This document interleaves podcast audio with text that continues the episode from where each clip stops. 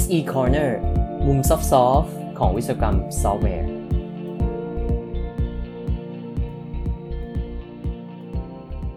สวัสดีครับ SE Corner episode 34 ครับ วันนี้มี article มาจากเอ่อ Future นะฮะ ก็เป็นบทความอยู่ใน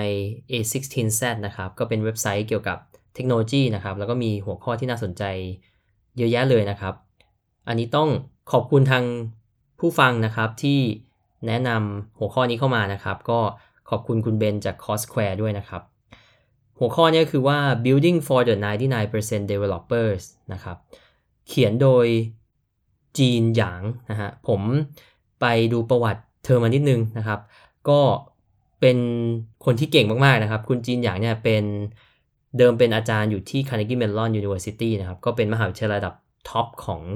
ด้านคอมพิวเตอร์ไซส์ของโลกอยู่แล้ว แต่ว่าปัจจุบันเนี่ยเธอออกมาแล้ว แล้วก็มาทำบริษัท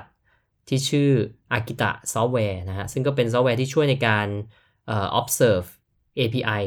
ของเอ่อของซอฟต์แวร์นะครับว่ามีเอ่อมีประสิทธิภาพอย่างไร มีการทำงานอย่างไรนะครับ ซึ่งคุณจีเนี่ยเขาได้คลุกคลีอยู่ในแวดวงของนักพัฒนาเนี่ยค่อนข้างเยอะ เพราะว่าเธอทำซอฟต์แวร์เพื่อจะช่วย support เอ่อ developer อีกทีหนึ่ง แล้วเขาบอกว่าสิ่งที่เขาเขียนว่า building for the 99% developers เนี่ย ก็คือแปลว่าเวลาเราเลือก tools หรือว่าเราเลือกเครื่องมือมาเพื่อจะใช้ในองค์กรเราเนี่ยครับ องค์กรเราเป็นเป็นซอฟต์แวร์ company เนาะ เราจะต้องคิดถึง developer ส่วนใหญ่ แล้วเราก็ต้องเข้าใจว่าองค์กรของเราเนี่ยอยู่ตรงไหนในแผนที่ของทั้งหมดบนโลกนี้นะฮะ หมายความว่ายังไงนะครับ หมายความว่าคือปัจจุบันเนี่ย มันมีอะไรที่มันเป็นบัสเวิร์ดเยอะมาก แล้วมันก็มีเทคโนโลยีที่มันฟังดูเจ๋งๆ คูลๆ เยอะมากนะ ตัวอย่างเช่น serverless เราจะใช้ GraphQL ไหม เราจะเอ่อต้องทำ DevOps มากน้อยแค่ไหน อะไรเงี้ยครับ เราต้องใช้เอ่อ methodology ล่าสุดจากเอ่อ Spotify แล้วใช้เทคโนโลยี microservice จาก Netflix หรือเปล่า อย่างเงี้ยนะครับ คือเธอบอกว่าหลังจากที่เขาได้ไปคุยกับ developer มาเยอะมากนะครับ อันนั้นเป็นส่วนหนึ่งของการทำงานในในบริษัทของเธอเองที่ต้องคุยกับ developer เพื่อเข้าใจ เพื่อเข้าใจถึงผู้ใช้ใช่ไหมครับ เธอแต่เธอได้พบสิ่งที่เป็นเหมือนเอ่อเป็นความเข้าใจตัว developer เพิ่มเติมว่าจริง ๆ แล้วเนี่ยมันไม่ได้มันไม่ได้จำเป็นจะต้องไปใช้ tool ที่มันเอ่อฟังดูคูลๆเจ๋งๆ หรือว่าเท่ๆอย่างเงี้ยตลอดเวลานะครับ แล้ว ส่วนใหญ่ developer 99%เนี่ยไม่ได้จำเป็นจะต้องใช้อย่างนั้นด้วยนะครับ พวกนี้จะมาจากบริษัทยักษ์ใหญ่เนาะบริษัทที่เรามักจะได้ยินเวลามันมีพวก conference หรือว่ามีงานเปิดตัวเทคโนโลยีเนาะก็จะเป็นบริษัทเช่นพวก Facebook Apple Amazon Netflix Google Microsoft ต่างๆเนี่ยครับ เพราะฉะนั้นคือไอ้พวกกระบวนการเหล่านี้หรือว่าเครื่องมือเหล่านี้ที่มาจากบริษัทชั้นนำเนี่ยไม่ได้ ไม่ได้เหมาะที่จะมาใช้ทุกอย่างกับบริษัทขนาดเล็ก เช่น บริษัทที่เป็น SMEs นะครับ ผมก็รู้สึกว่า episode นี้มันไปได้ดีกับ episode ที่แล้วด้วยเนาะที่พูดคุยเรื่องงานวิจัยของเราที่ทำเกี่ยวกับว่าเราศึกษาว่ามันมีปัญหาอะไรหรือความท้าทายอะไรกับบริษัทซอฟต์แวร์ในประเทศไทยที่เป็น SME บ้างเนี่ยเราก็จะเห็นว่าเราไม่สามารถทำให้บริษัทซอฟต์แวร์ SME เนี่ยสามารถที่จะเอาเทคโนโลยีล่าสุดที่ โอ้โหใช้กันอยู่ในในระดับบริษัท top ๆเนี่ยเอามาใช้ได้เลยทันที หรืออาจจะใช้ไม่ได้เลยด้วยซ้ำนะครับด้วยด้วยปัญหาเรื่องคนปัญหาเรื่องงาน ปัญหาเรื่อง requirement อื่นๆอีกมากมายนะฮะในบทความนี้เธอก็ได้เอ่อ list หัวข้อมานะครับว่ามันมีความเข้าใจผิดอยู่หลาย ๆ อย่างนะครับ เรื่องเกี่ยวกับการการเลือก tool มาใช้สำหรับ developers ในในบริษัทนะครับ เรื่องแรกก็คือว่าเขาบอกว่า การที่เราจะคิดว่าการเลือกใช้ tool เนี่ยมันจะเป็น trickle down หรือว่ามันจะเป็นเหมือนเอ่อเรียกว่าเป็นไงเดียเหมือนน้ำที่มันก็ค่อยหยดลดลันลงมาจากชั้นบนลงมาชั้นล่างนะครับ ถ้าเรานึกก็คือว่าอะไรที่ Facebook Amazon Microsoft ใช้อยู่วันเนี้ยอีกสัก 5 ปี 10 ปีข้างหน้าเนี่ย เดี๋ยวบริษัทขนาดเล็กก็จะต้องเอามาใช้ เพราะเดี๋ยวสุดท้ายก็จะต้องเจอปัญหาเดียวกันเหมือนกับบริษัทเหล่านี้ เขาบอกว่าเรื่องจริงก็คือมันไม่เหมือนกันเลย เพราะว่าบริษัทอย่าง Facebook Amazon เนี่ยแตกต่างมากกับบริษัทขนาดเล็ก แล้วก็อาจจะไม่ได้อยู่ในจุดเดียวกันเลย ไม่มีทางที่จะไปอยู่ในจุดเดียวกันได้ด้วยในบางในบางกรณีนะครับ เพราะนั้นคือ scalability ที่ต้องการหรือว่าคนนะครับในทีมเนี่ย engineering ทีมทั้งหลายเนี่ยก็แตกต่างกัน แล้วก็ตัวบริษัทขนาดใหญ่เนี่ยเขามีทีมที่สร้างมาโดยเฉพาะเพื่อจะสร้าง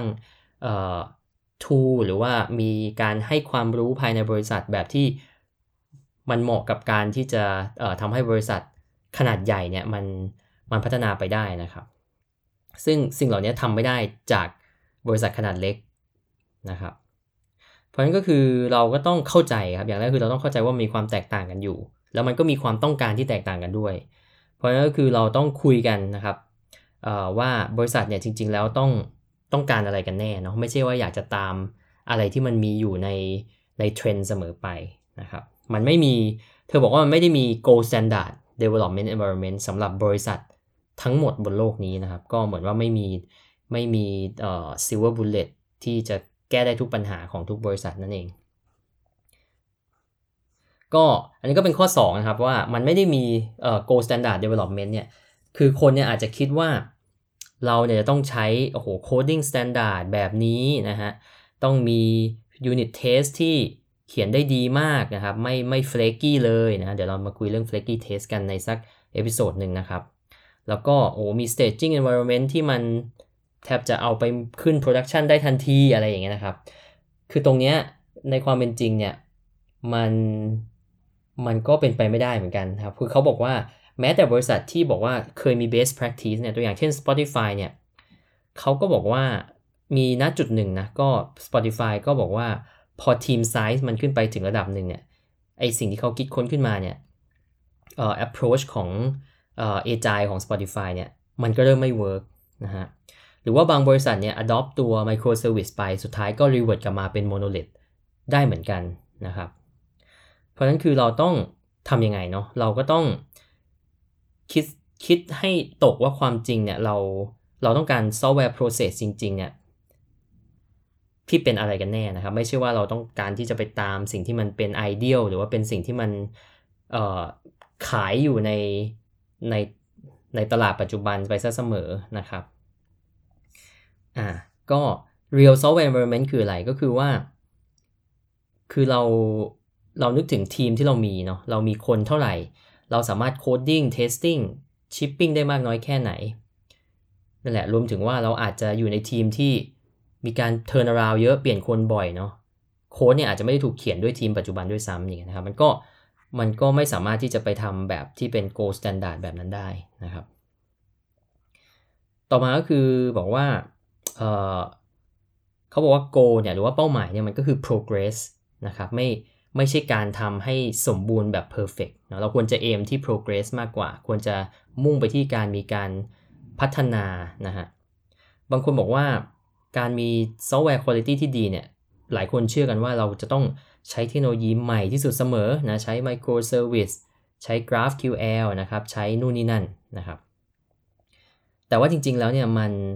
เอ่อมันไม่ได้เป็นอย่างนั้นเนาะก็คือ developer จริง ๆ ในทีมเนี่ย ไม่ได้ ไม่ได้เข้าใจมากสักเท่าไหร่ว่าการที่จะ improve ตัว quality ของโค้ดเนี่ย จะต้องทำอะไรนะฮะ เพราะว่า ส่วนใหญ่แล้วเนี่ยในบริษัทขนาดเล็กเนี่ยนะครับ แล้วก็เป็นบริษัทจำนวนมากเนี่ย ไม่ได้ไม่ได้จะต้องไปเจอเอ่อ use case หรือว่าการใช้งานที่จะเหมือนกับบริษัทขนาดใหญ่เจออยู่นะ เช่น จะต้องรับรองรับคนเป็นพันล้านคนอย่างเงี้ย หรือว่า traffic ขนาด Google Netflix อย่างเงี้ยมันก็ไม่ได้เกิดขึ้นในในความเป็นจริงสำหรับบริษัทขนาดเล็กใช่ไหมครับ เพราะนั้นคือเขาเนี่ยอาจจะไม่สามารถเปลี่ยนหรือว่าเอาไปใช้ทุกอย่างตามที่บริษัทขนาดใหญ่ทำได้ บางทีโค้ดเนี่ยเขียนมานานกว่าอายุการทำงานของคนในบริษัทนั้นซะอีกอะไรอย่างเงี้ยนะครับ เพราะนั้นก็คือว่าเราต้องคิดว่าเราอาจจะไม่ได้ทำให้โค้ดเนี่ยมันโอ้โหเขียนออกมาได้สวยงามเหมือน Google ที่ที่เคยอ่านไปในหนังสือ Software Engineering at Google นะครับ แต่ว่าเราต้องทำให้โค้ดเนี่ยมัน reliable นะทำให้โค้ดมันปลอดภัย เพียงพอตามเงื่อนไขหรือว่าข้อจำกัดที่เรามีนะฮะก็ต่อมาก็คือว่า เขาบอกว่าการไปเลือก tool มาใช้เนี่ย ถ้าดูแค่ demo เนี่ยมันไม่ work นะครับ เพราะว่า บางทีเห็นตอน demo เนี่ยมันก็ดูเจ๋งอยู่เนาะมันดูแบบ wow อะไรนะครับ แต่ว่าในความเป็นจริงเนี่ยมันต้องเอามาใช้สักพักหนึ่งนะเพราะนั้นคือเราเนี่ยถ้าถ้าไปดูแค่ตอนเดโมเนี่ยมันอาจจะดูเหมือนทุกอย่างมันดีที่สุดนะมันดูเจ๋งมากอะไรเงี้ยแต่ว่าสิ่งที่เราน่าจะต้องสนใจมากกว่าก็คือ มันเอามาใช้ร่วมกับ workflow ของ developer ในในการทำงานในแต่ละวันเนี่ยได้ดีแค่ไหนนะครับ อย่างที่ 2 ก็คือ ต้อง ลองใช้ไปสักพักหนึ่งนะฮะตัวอย่างที่คุณจีนยกก็คือว่า debugger เนี่ยเป็น tool ที่อาจจะคนมองข้ามเยอะนะ แต่จริงๆ แล้วเป็น tool ที่มีประโยชน์มากๆนะครับ เพราะว่ามันจะต้องใช้ตอนที่มันมีปัญหา เพราะนั้นคือตอนที่ยังไม่มีปัญหาเนี่ยคนจะไม่ค่อยคิดถึงเนี่ยวิธีการในเรื่องนี้ก็คือว่าเวลาเราเลือก tool เนี่ยเราต้องลดการฟังไอ้พวกที่มันเป็น buzzword หรือว่าเป็นคำโฆษณานะช่วงเดโม แล้วก็พยายามจะเข้าใจจริง ๆ ว่าเราจะเอามาใช้ทำอะไรนะฮะแล้วก็เวลาเวลาพิจารณากันเนี่ยเอาตัดเรื่องความเซ็กซี่หรือว่าความแบบความดูคูลของทูออกไปนะฮะหัวข้อสุดท้ายก็คือเรื่องเอ่อ heterogeneity นะครับก็คือว่าการที่มันมีระบบหลากหลายรูปแบบรวมอยู่ด้วยกันในบริษัทเนาะเธอก็บอกว่าเอ่ออาจจะมีความเชื่อว่าเราเนี่ย จะต้องไมเกร e ทุกอย่างไปอยู่ใน environment เดียวที่มันดีที่สุดในขณะนั้น อาจจะเป็นแบบโอ้ใช้ microservice กับ GraphQL แล้วก็ใช้สิ่งนี้คือดีที่สุดแล้วนะทุกคนต้องย้ายมาใช้สิ่งนี้นะครับ ในความเป็นจริงเธอบอกว่าสิ่งนี้ไม่เกิดขึ้นหรอกครับ มันเป็นไปไม่ได้ที่ทุกคนจะย้ายทุกอย่างที่มีอยู่เนี่ยขึ้นไปอยู่ในอยู่ใน environment ที่ที่เป็น environment ใหม่แล้วก็ดีที่สุดที่ว่ากันนะเพราะว่าเอาจริงๆเนี่ยสิ่งที่เธอพบก็คือว่า คนก็บอกว่าจะไมเกรดอะเนาะเดี๋ยวจะทำเดี๋ยวจะทำแต่ว่าสุดท้าย 5 เดือน 6 เดือนกลับไปเจอ ก็ก็ยังอยู่ที่เดิม หรือว่าอาจจะย้ายไปได้นิดๆหน่อยๆ ในความเป็นจริงเนี่ยก็คือต้องยอมรับว่า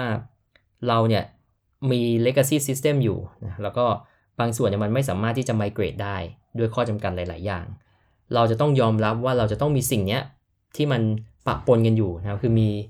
มี framework มี environment ในหลากหลายรูปแบบ แล้วเราทำยังไงที่เราจะ maintain มันไปได้ต่อไปมากกว่านะครับ ก็สรุปนะก็เป็นหัวข้อที่น่าสนใจมากเลยนะครับ คือว่าเราเวลาเราเลือกใช้ tool หรือว่าเราเลือกใช้เทคโนโลยีหรือว่า architecture สำหรับตัว software team ของเราเนี่ย ก็พยายามนึกถึงความเป็นจริงสิ่งที่เราเป็นอยู่นะครับ แล้วก็